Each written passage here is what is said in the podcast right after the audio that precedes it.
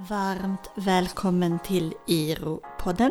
Podden för dig som jobbar inom de kulturella och kreativa sektorerna och som är intresserad av internationella stöd och samarbeten. Hanna Olsson heter jag och är projektledare för International Resource Office. Ett projekt som drivs av det europeiska kulturnätverket Trans-Europe Hall med stöd ifrån Region Skåne. Häng med så kör vi!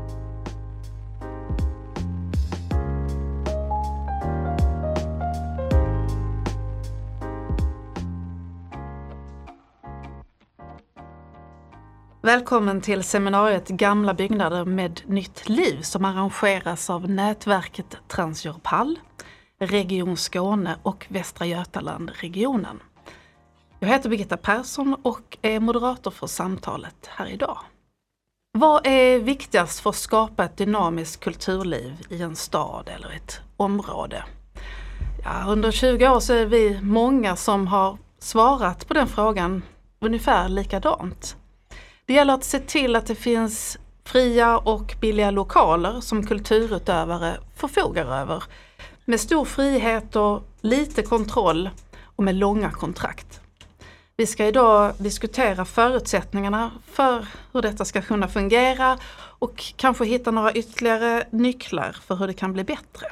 Nätverket Transeuropal består av 138 medlemmar i 40 länder runt omkring i Europa.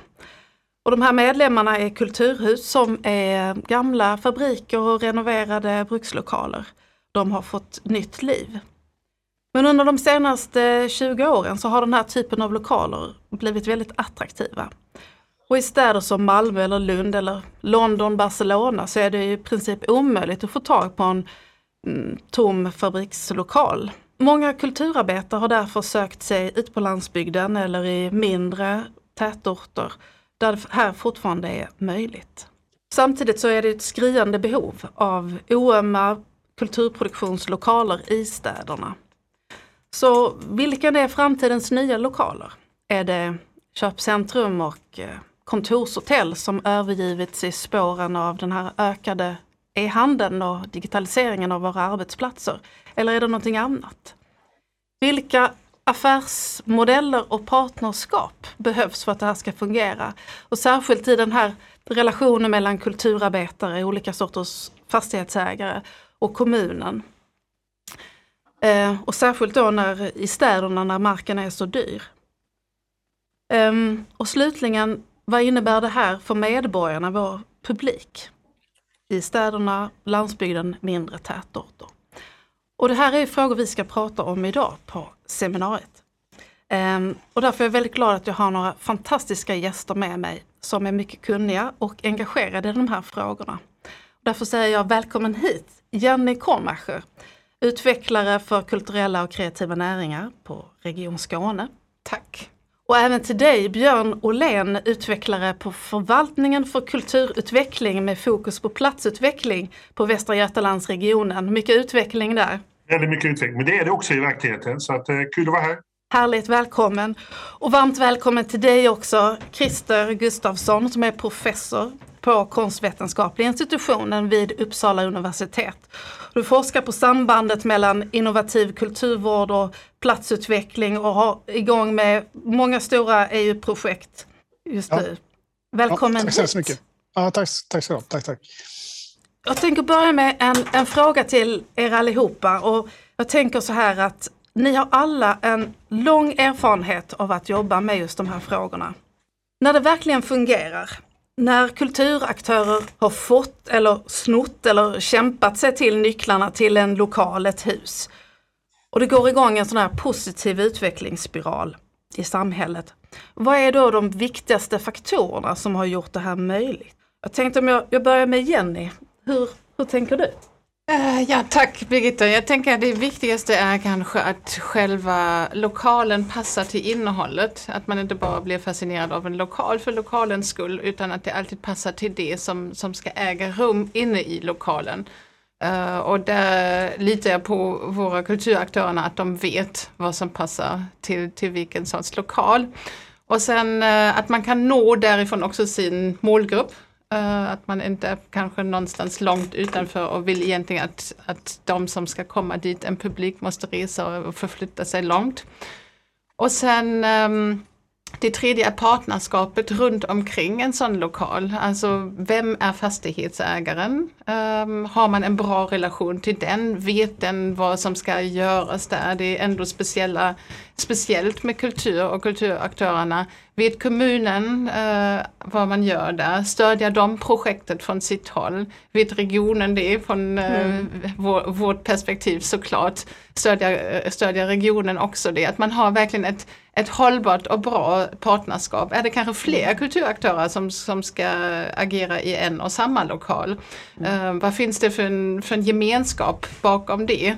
Um, jag tror det är de, för mig de viktigaste faktorerna kort sammanfattat. Ja, tack.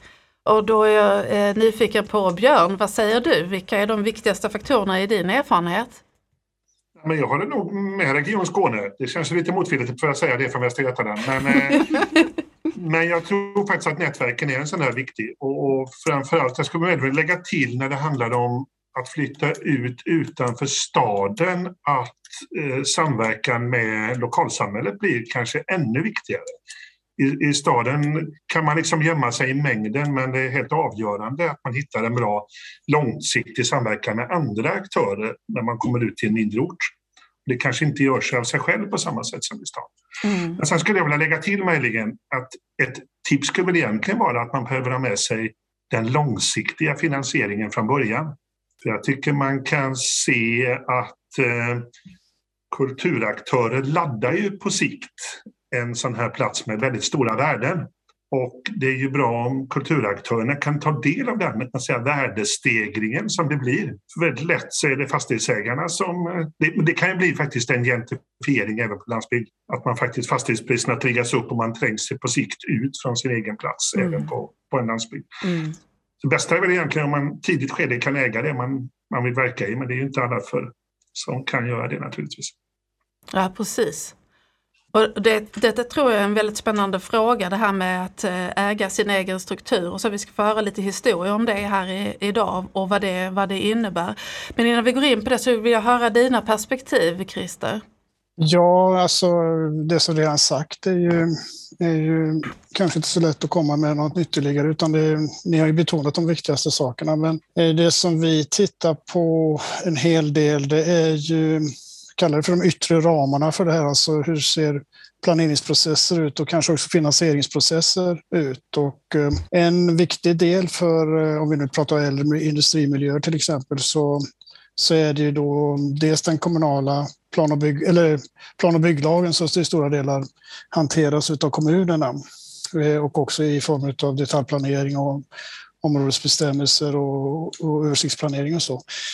Ehm, men det som är vi ser som viktigt i framgångsprojekt är ju när man kan samplanera det med den regionala utvecklingsstrategierna till exempel. Och eh, inte minst inom ramen för både kulturplanering för att se hur kulturverksamheter kan utvecklas men också inom det som kallas för regionala eh, innovationsstrategierna för smart specialisering. Alltså där man tar och försöker analysera en region och dess särskilda förutsättningar och se hur, hur den kan utvecklas ytterligare på det som man är bra, bra på kan vi säga. Eh, vi har gjort några sådana studier där, som jag tycker är särskilt spännande och det är när vi försöker se sambanden då mellan eh, kulturverksamheter eh, och eh, vad vi kallar för kulturfaciliteter, alltså kulturbyggnader kan jag säga, till exempel eller industriområden. Och hur det är dess relation och relationer och relevans för eh, vad vi skulle kunna kalla för socioekonomisk utveckling, hur det hänger samman. Och i de här studierna så kan vi då identifiera särskilda samband som skulle kunna utvecklas till särskilda partnerskap mellan olika aktörer. Ehm, och eh, vi har gjort det till exempel i Västra Götaland och i Halland eh, här i Sverige och där kan man då se hur, var kan man ha särskilda förutsättningar för den här typen av eh, platsutveckling. Och det är någonting som vi är intresserade av att utveckla ytterligare och, ehm, och som, vi, som vi håller på med just nu. Vi ser hur vi kan då tydliggöra det i de regionala utvecklingsstrategierna och också i förlängningen då hur, hur man då kan också utveckla till exempel EUs strukturfonder för att kunna vara med och finansiera den här typen av verksamheter. Så det är alltså sambandet mellan den fysiska planeringen, byggnader och i detta fallet fabrikslokaler och innehållet som skulle kunna vara någon variant av KKN som ju också då är intresserad av att se hur den här KKN-verksamheten och dess kreativitet kan påverka den lokala och regionala innovationsförmågan, alltså den, vad vi kallar för spillover-effekten eller crossover-effekten som, som det skulle kunna ha för, för en innovationsdriven utveckling. Och då kan vi då se sambanden mellan kultur, kreativitet och innovation på, på det lokala planet också. Och, mm. Så det är det vi håller på med bland annat.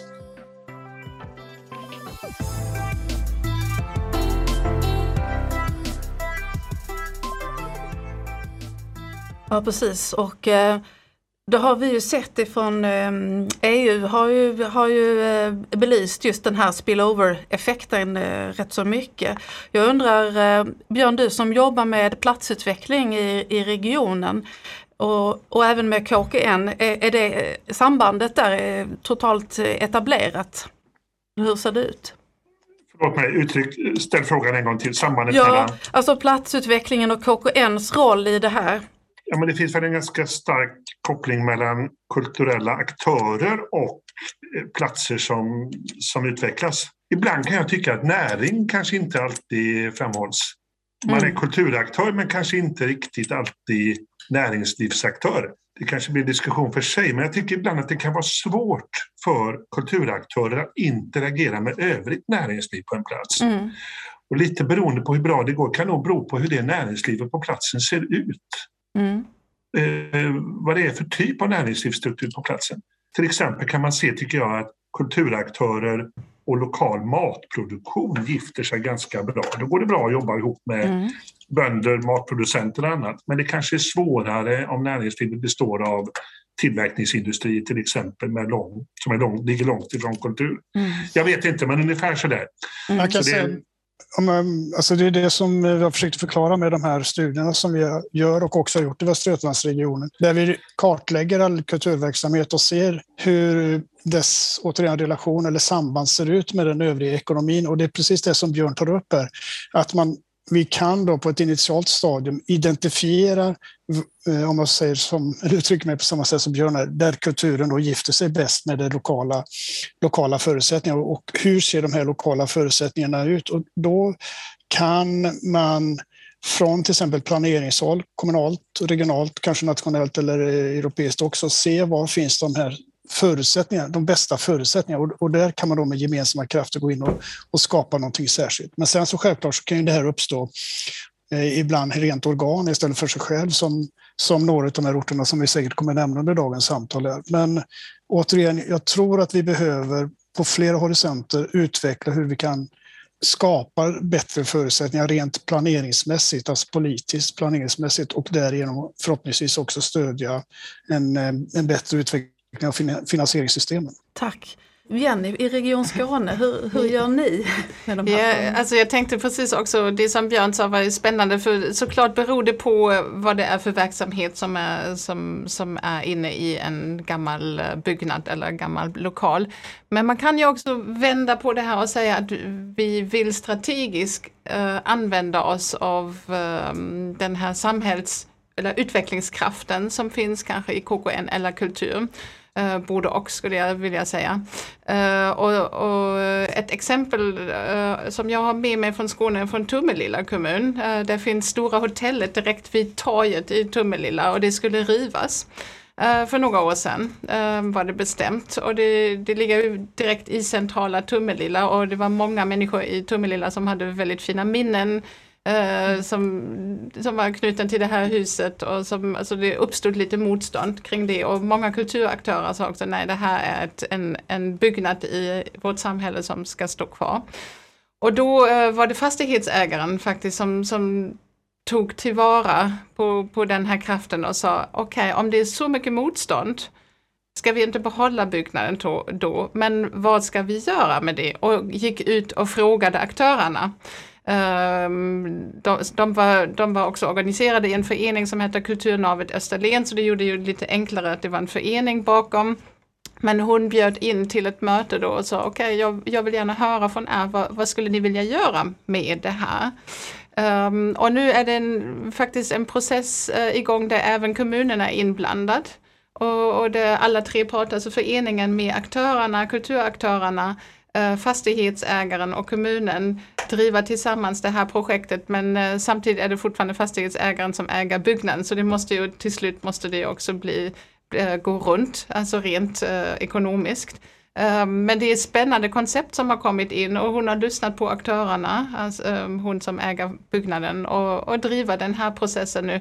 Och man märker att redan nu är det, händer det jättemycket runt den här platsen för att det är många som känner sig delaktiga, eh, som, som vill gärna vara involverade, som märker att det är våran byggnad och, Fast det är fortfarande renoveringsprocessen som, som kanske också pågår ett år till eller ett och ett halvt år till eller planerat tror jag. Så har det redan hänt väldigt mycket i samhället runt, den, runt det här lilla torget i, i Tummelilla. Mm. Och jag tror eh, så kan man också se det, att man säger, tittar lite strategiskt på det och säger okej okay, vi använder oss av den kraften som kan uppstå genom en sån process. Mm. Och det låter som att det handlar väldigt mycket om relationer som måste finnas på plats. Eh, strategier är viktiga men också relationer mellan människor. Och eh, då tänkte jag på, på dig Hanna, välkommen hit. Du är projektledare på eh, Transeuropal. Och du jobbar ju dagligen med hela Europa och i kontakt med, med folk som driver sådana här kulturhus, sådana här ställen i, i storstäderna och ute på landsbygden och allt där emellan. Um, Ehm, hur går dina tankar när du hört eh, Björn, Christer och, och Jenny prata om det här? Nej, men jag tänker att eh, alltså det, som är, det som är viktigt är att förstå att eh, också kulturen är inte, det är inte ett val, liksom, utan det är en nödvändighet för att för en platsutveckling och för också att, att skapa attraktions kraft liksom i, i ett eh, lokalsamhälle. Och det ser man ju hos väldigt många, alltså alla våra medlemmar, hur, hur stor betydelse det, det arbetet de gör har i lokalsamhället. Och våra medlemmar, det är ju mycket, det är ju bottom-up organisationer så att eh, initiativen kommer ju också eh, från lokalsamhället, vilket gör att det är väldigt väl eh, förankrat. Liksom. Så det tror jag är en väldigt stor nyckel när man ska prata om hur, hur gör man. Mm. Ser du eh, stora skillnader eh, i Europa, jag tänker mig så som det ser ut i, i Sverige, och södra eller östra, norra Europa? Det är, ja, det skulle jag nog säga att det är väldigt, väldigt stor skillnad eh, i liksom olika länder och olika, eh, också delar mm. av Europa och också på, på lokal nivå, eh, vilka, eh, vilka förutsättningar det är och och vad för stöd man har liksom av eh, ja, de eh, lokala, regionala och, och, eh, och, nationella strukturerna. Eh, så jag skulle nog säga att det trots allt kanske mer väl förspänt i norra Europa än vad det är i, i andra delar av Europa, även om man alltid såklart kan önska mer. Tack!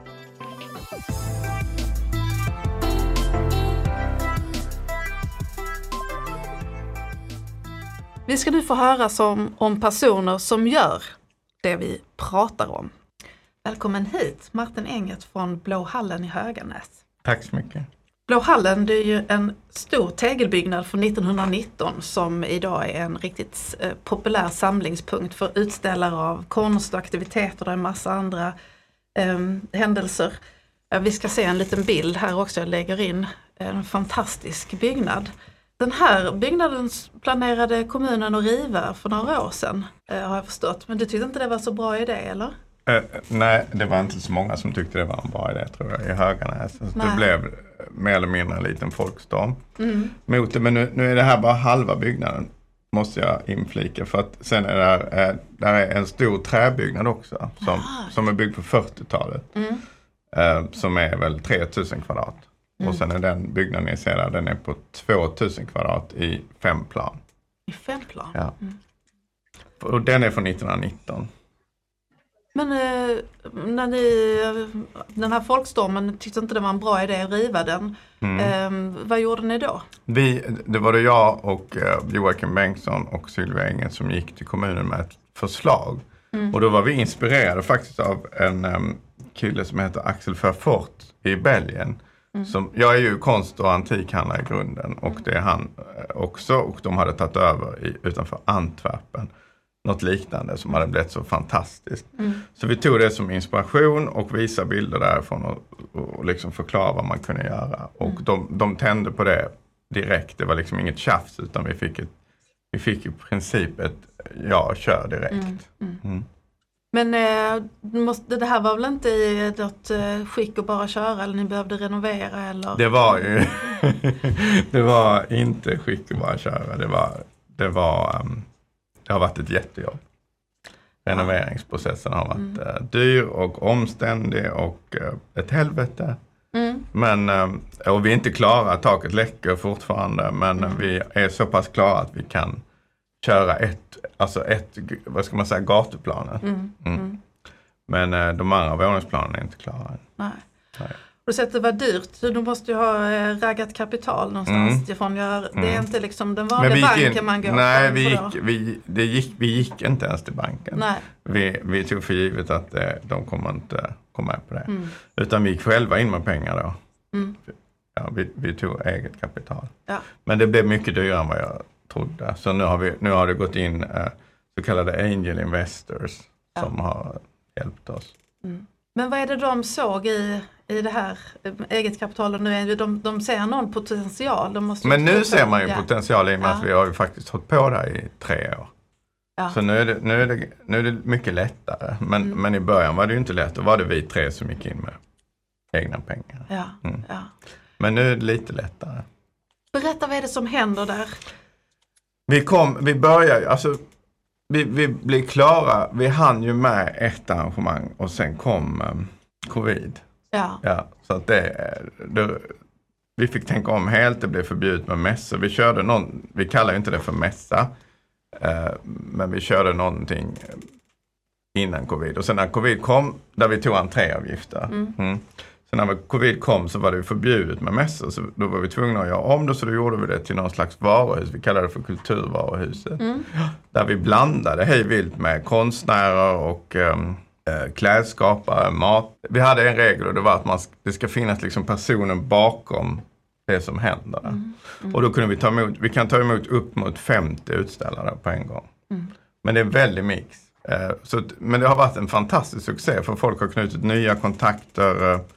Eh, över, vad ska man säga, alltså konstnärer har hittat kontakter med en annan bransch där mm. de liksom, så de har kunnat få ut något av varandra.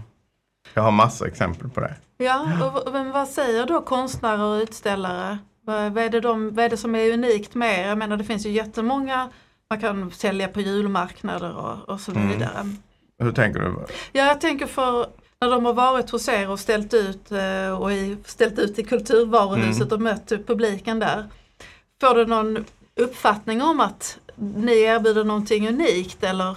eller? Mm, det får jag, det, det får jag verkligen. fråga ja, kanske. Ja, men jag vet, mm. alltså hur ska jag uttrycka det? Det skulle du frågat dem om egentligen. Ja, det ska jag göra. Mm. Men um, ja, vi erbjuder något unikt. jag tror inte det, det nej, men det, det är som jag säger, det är nog, mycket är det ju miljön. Mm. Miljön är fantastisk. Man blir, eh, folk blir lite hänförda när de kommer dit. Mm. Man, man känner bara liksom, vad är detta? Här vill jag vara. Mm. Tydligen. Mm. Sen har vi valt, vi har placerat eh, restaurang, vi, vi ritade upp, man kan säga att vi ritade upp hela byggnaden när vi då fick den. Mm. Och då, eh, så, då, då, då, placerade vi restaurangen, eh, vi låtsades att det var en människokropp.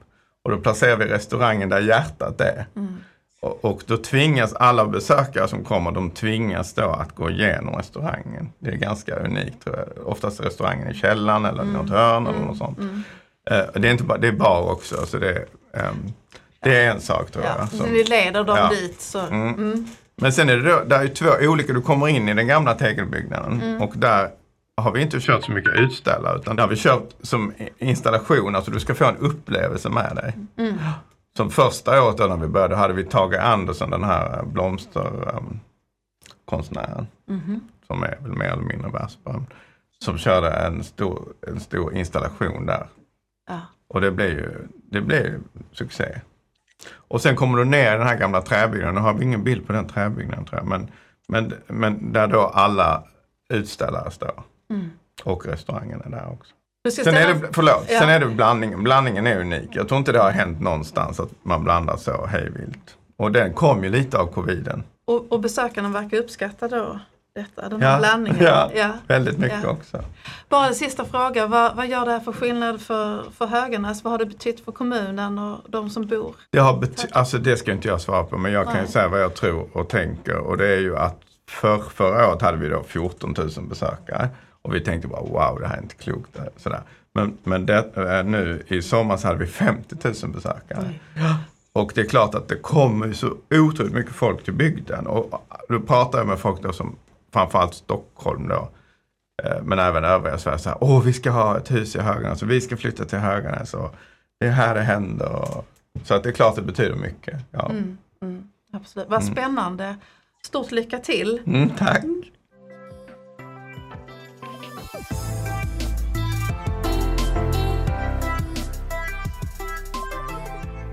Och då vill jag säga välkommen till dig Ylva Frid från konstnärskollektivet Not Quite i Fengersfors, Dalsland. Välkommen hit! Tack så mycket.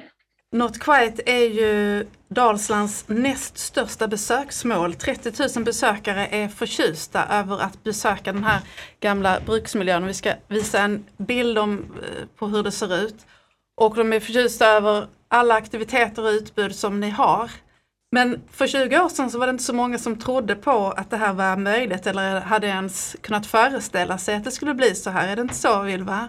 Eh, ja, så var det säkert. Eh, man kan ju förtydliga då att Not Quite ju, har ju varit aktiva här då sedan 20 år och sen det vi ser på bilden här är ett exempel på alla möjliga andra saker som händer nu. Just det här är från matfestivalen Glupsk som är här varje sommar. Mm. Eh, så eh, liksom tillsammans med och det finns ett bageri och det har liksom kommit hit fler och fler aktörer så är det här bruket i Fengersfors då ett av Dalslands största besöksmål. Men när Not Quite flyttade hit 2003 så var det ju en i stort sett, ja, i alla fall inte en övergiven men en väldigt slumrande plats eh, kan man väl säga.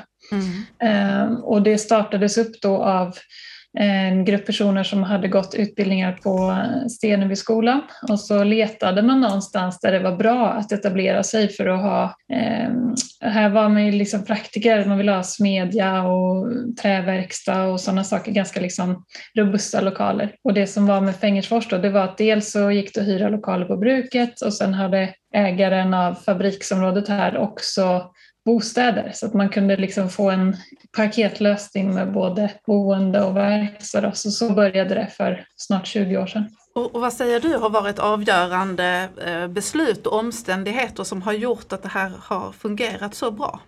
Alltså här är det ju, i det här fallet så är det en privat fastighetsägare som har ägt fastigheten eh, länge, länge. Eh, och det har såklart spelat in att hon har haft en vision om att det här ska vara en plats för konst och kultur och industrihistoria och också småskaligt företagande. Eh, så det har ju såklart haft betydelse för vilka hyresgäster hon har tagit in här. Eh, det kunde ju ha stått helt tomt eller det kunde ha blivit liksom förvaring och sådana saker. Så det la ju grunden. Eh, och sen så är det ju, det här är ju en plats som har vuxit underifrån, det har vuxit eh, organiskt och det har vuxit på grund av att väldigt många människor har lagt väldigt mycket ideell tid här och investerat sin egen tid och sina egna resurser i att rusta upp lokaler och byggnader och så. Så det är en kombination av alla möjliga saker. Det är svårt att säga här har det aldrig funnits en strategi på det sättet som det kanske har gjort på andra orter. Det har aldrig varit så att kommunen eller regionen har varit inblandad från början och sagt att här ska vi,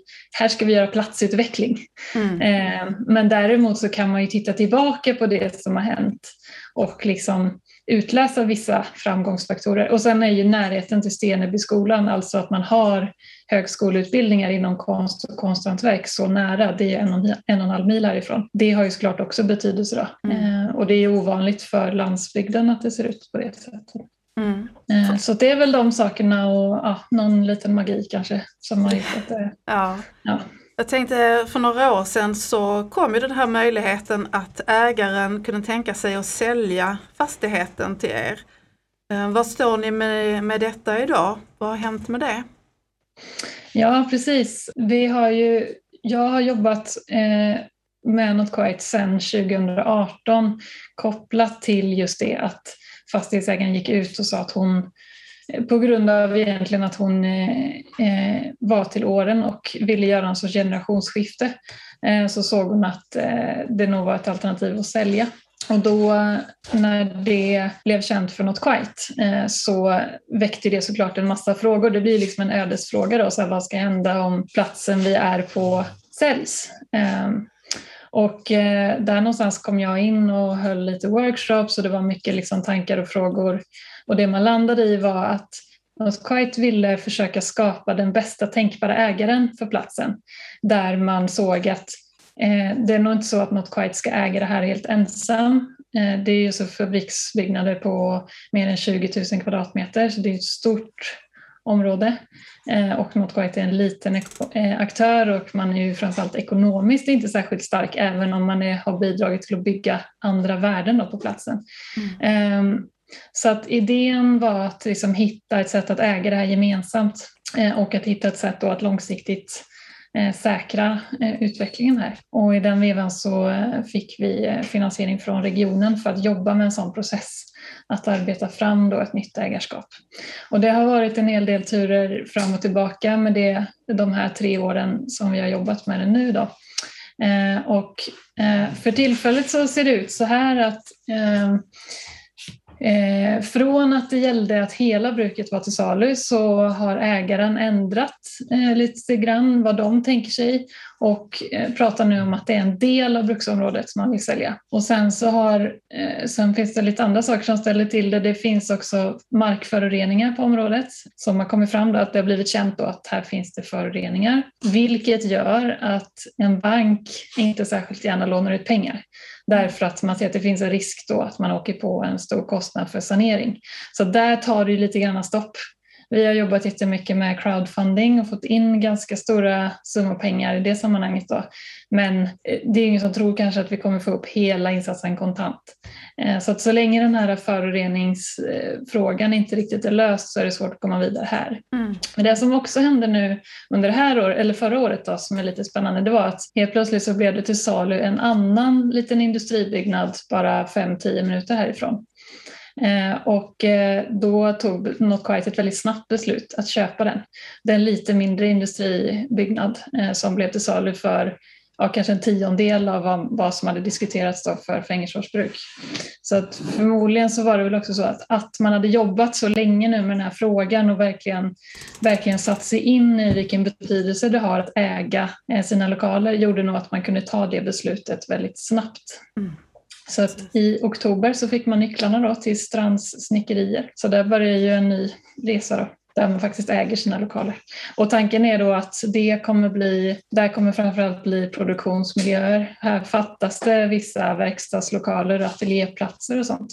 Och sen kommer man vara kvar på bruket och jobba med, med publikverksamhet och utåtriktad verksamhet, utställningar och sådana saker.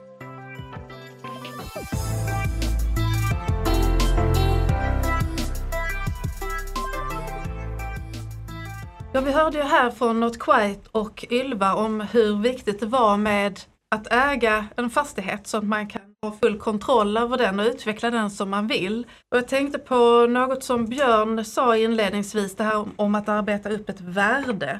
För Not Quiet har ju hyrt en byggnad under 20 års tid och det är egentligen med blod, svett och tårar och offentliga resurser och, och pengar som man själv har dragit in som man har lyckats eh, faktiskt förädla fastigheten om man nu får prata med fastighetsspråk. Christer och Björn, vad, vad har ni för, för tankar om det här? Vi börjar med dig eh, Björn. Ja, men eh, det är inte så enkelt om man kommer ut på landsbygden som att man pumpar upp fastighetsvärdet liksom, i ett nedlagt pappersbruk. Det är, det är ju inte värt enormt mycket efter att något projekt har jobbat där i monetära termer.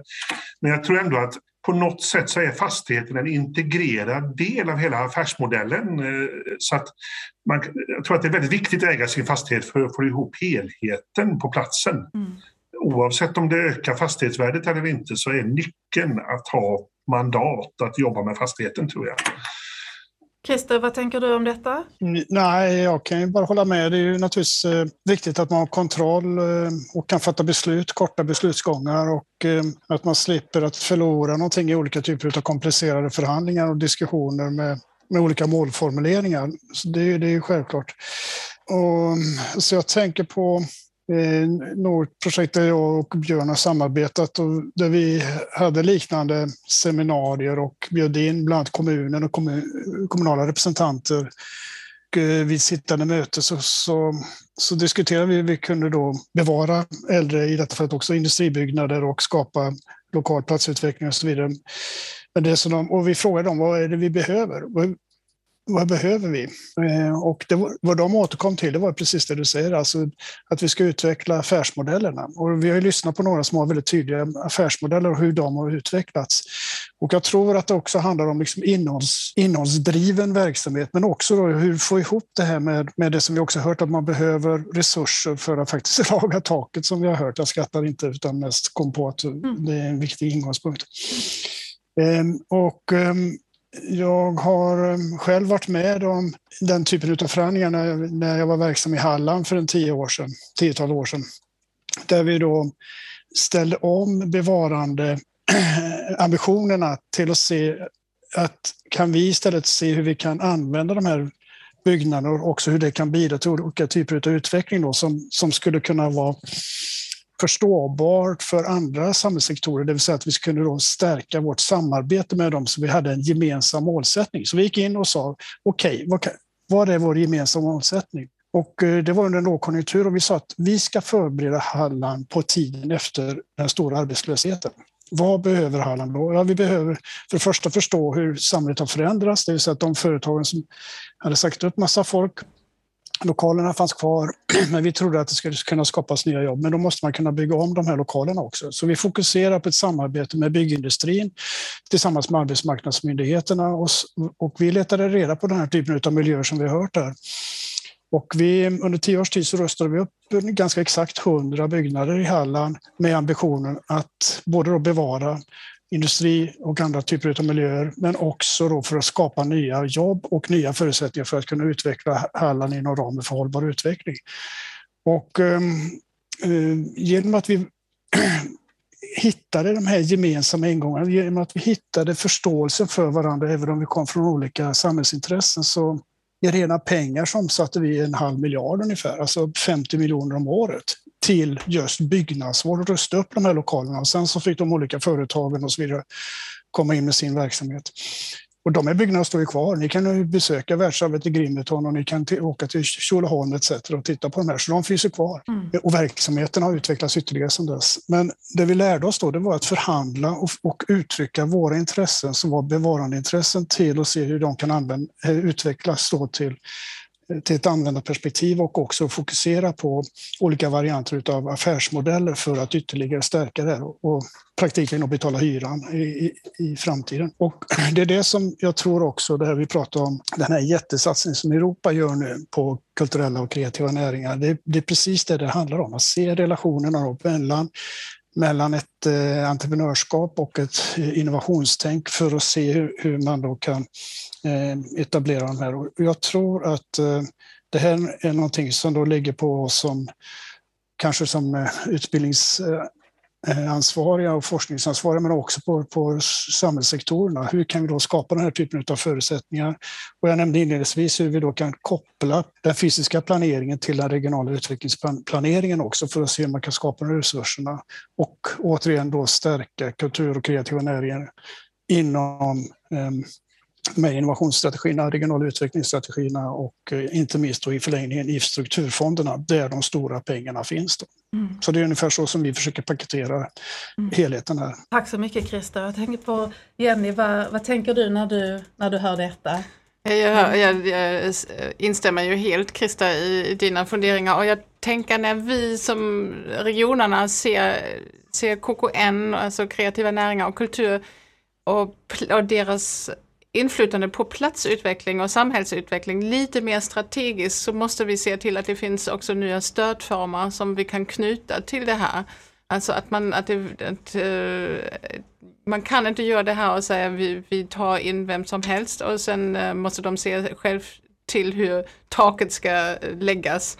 Utan där måste det finnas stöd också från offentligt håll kan jag tycka. För det, det finns en sån enorm drivkraft i att ha nytt liv i gamla byggnaden. Och om vi verkligen menar det så, så måste vi se till att vi kan stödja det på ett, på ett bra sätt. Man kan se en förflyttning från kulturpolitik till näringspolitik till regional utvecklingspolitik. Där det här vi har pratat om här nu har ju jättestora värden liksom som inte handlar om att fler företag bildas eller att fler kan betala skatt liksom och sådär utan det handlar om att man, man skapar eh, stolthet kanske till och med på platser som sånt som är svårt att sätta pris på, liksom, vad en rak rygg eller framtidshopp är mm. värt egentligen. Så, mm. så det är så lätt att vi pratar om KKN så det är så lätt att man tänker att det här handlar om en sektor som eh, det skapas massa nya jobb inom. Ja, det gör det, men det kanske inte är det som är den stora effekten, i alla fall i det vi pratar om här. Mm. Får jag lägga till två aspekter?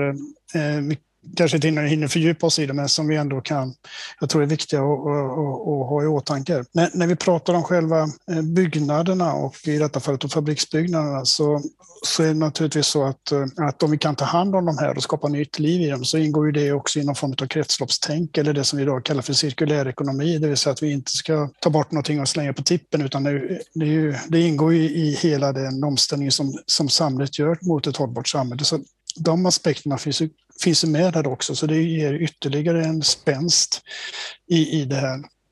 Och sedan så kan jag hålla med eh, vad ni andra har sagt också, men nu senast Björn, då, att det handlar om att förstå och tydliggöra det här som vi kan kalla för spillover-effekter. Alltså vad är det som händer när man gör den här, kanske i första anblicken avgränsade insatsen, det vill säga att man gör någonting kring kreativa näringar här. Men det, vi, inte minst så kan vi räkna hem det här i ett betydligt större perspektiv. Och, ehm, ehm, det, är ett arbete som pågår till exempel då inom ramen för Agenda 2030 och att man försöker förstå, alltså FNs hållbarhetsmål, man försöker förstå vad är kulturens totala bidrag, alltså och då handlar det inte minst om det som vi också berör, om sociala aspekter, sammanhållning, gemenskap, identitet och så vidare, som, då, som också stärker eh, samhället på många olika sätt, inte minst inom eh, sammanhållningsperspektiv. Då. Och det gör ju att vi har ju hela de sociala aspekterna också som vi kanske inte har berört så mycket här idag. Och,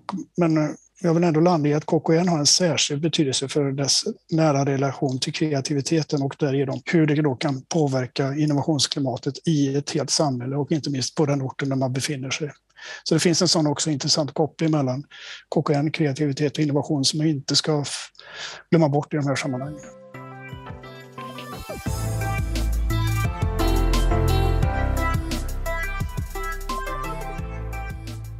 Tack så mycket Christer. Vi låter dem vara de avslutande orden för det ramar in det så fint. Och det låter som att vi står nu inför rätt så stora utmaningar men också spännande möjligheter och hur vi kan liksom överbrygga de här glappen mellan olika sektorer. Um, jag tänkte Hanna, du får bli vår europeiska utblick men innan vi går in på eh, ett litet exempel från Italien så det är väl så att Transjopal ska ha ett stort internationellt möte i Fengersfors. Är det inte så? Det stämmer. Ja. Eh, vi har två nätverksmöten varje år där eh, en av våra alla medlemmar är eh, värd och eh, i höst nu så kommer vi, hela Europa, eh, hela vårt nätverk kommer att samlas i Fängelsefors i Dalsland hos eh, Not Quite. Så det ser vi jätte, jättemycket fram emot och eh, håll utkik så kan man ta del av programmet som kommer komma och man får jättegärna eh, komma dit. Man får vara med och delta. Man det får vara med och delta. Mm. Det går mm. jättefint. Mm. Så eh, vi ser jättemycket fram emot att eh, gästas av hela Europa här i Sverige och eh, åka till eh, Not Quite. Men vi ska avrunda idag med en historia från Sicilien. För att eh, vi kan ibland är lite hemmablinda. Det fungerar på ett visst sätt i Sverige även om vi, det är stora lokala skillnader. Men eh, berätta för oss eh, Farm Cultural Park i Favara på Sicilien. Mm. Jag blev så glad också eh, när du pratade om att att bli inspirerad ifrån Belgien, för det är precis som eh, allt vad det här handlar om och att vara med i nätverk, att man, att man kan inspireras av varandra och hitta good practice exempel. Och jag har ett som jag ville ta hit också som känns som att det också sammanfattar på ett ganska bra sätt det vi har pratat om. Och det är en liten ort på Sicilien i Italien som heter eh, Favara. För dryga tio år sedan så var den väldigt nedgången, halvt övergiven och eh, man noterade bland de högsta arbetslöshetssiffrorna eh, i Italien här. Det var eh, kriminalitet, ganska hög kriminalitet, maffian eh, var ganska tongivande eh, där också. Och eh, då var det en ehm, jurist som heter Andrea Bartoli eh, som kom därifrån. Han åkte till eh, Paris ett tag med sin familj. Kom tillbaka sen, kände att nej, jag, det är här jag hör hemma. Och han hade de här tankarna redan tidigare men så var det en händelse där runt 2010 där en av de här gamla byggnaderna, eh, fallna byggnaderna förfallna byggnaderna kollapsade. Eh, två barn dog. Och det blev en extra katalysator. Så bara ett knappt halvår senare så hade han eh, dratt igång det här, köpt, igång, eh, köpt loss eh, ett gäng av byggnaderna i den eh, gamla delen av, av stan, den gamla antika delen av, eh, eller historiska delen av, eh, av centrum. Och eh, förvandlat det, han hade bjudit in arkitekter, gjort muralkonst och små olika designbutiker, konceptbutiker, bokhandel, café och så vidare. Och lyckats att ja, producera utställningar och, och så vidare. Så mm. hela den centrala delen av byn har blivit som ett, eh, ett konstcentrum helt enkelt. Och eh, finns nu eh, bland eh, de tio måste se-destinationerna för de som älskar eh, samtidskonst enligt den engelska bloggen Purple Travel. Bland mm. annat. Mm. De har 100 000 besökare, nu är detta innan Corona, men per år. Och, så det är verkligen något som har förändrat den här orten i grunden. Ja. Och man kan väl säga att om man, man går in och kikar på Transjopals hem, hemsida så är, finns det liksom 440 unika historier mm. och pärlor att besöka om man är intresserad av det här som vi kan rekommendera. Jag vet att du har med en liten eh, film från Favara, en kort film som vi ska, som vi ska rulla här snart. Men eh, innan dess vill jag bara tacka alla som har varit med och det är du Hanna från Transjopal, det är Martin från Blå hallen, Jenny från Region Skåne, Ylva från Not Quite, Christer från Uppsala universitet och eh, Björn från Västra Götaland-regionen. Tusen tack!